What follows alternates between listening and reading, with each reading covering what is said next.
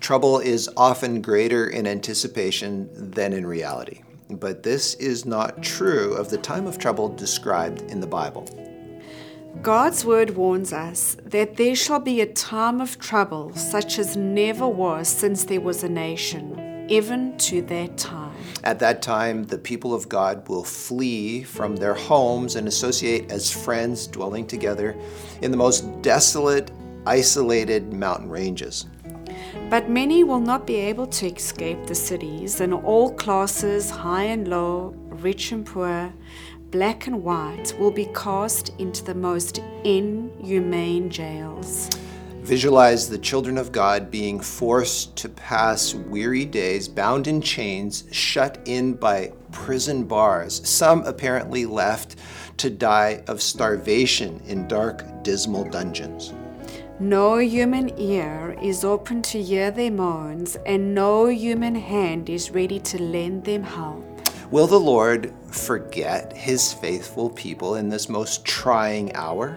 Did he forget Noah when the whole world was washed away by a catastrophic flood? Did he forget Lot when the fire came down from heaven and consumed Sodom and Gomorrah? Did he forget Elijah when Jezebel threatened to take his life? Did he forget Jeremiah in his depressing prison? Did he forget Daniel in the den of lions? But Zion said, The Lord has forsaken me, the Lord has forgotten me.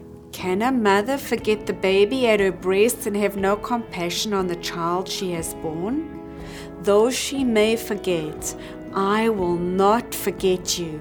See, I have engraved you on the palms of my hands. Though the enemies of God may thrust them into prison, yet dungeon walls cannot cut off the communication between their souls and Jesus.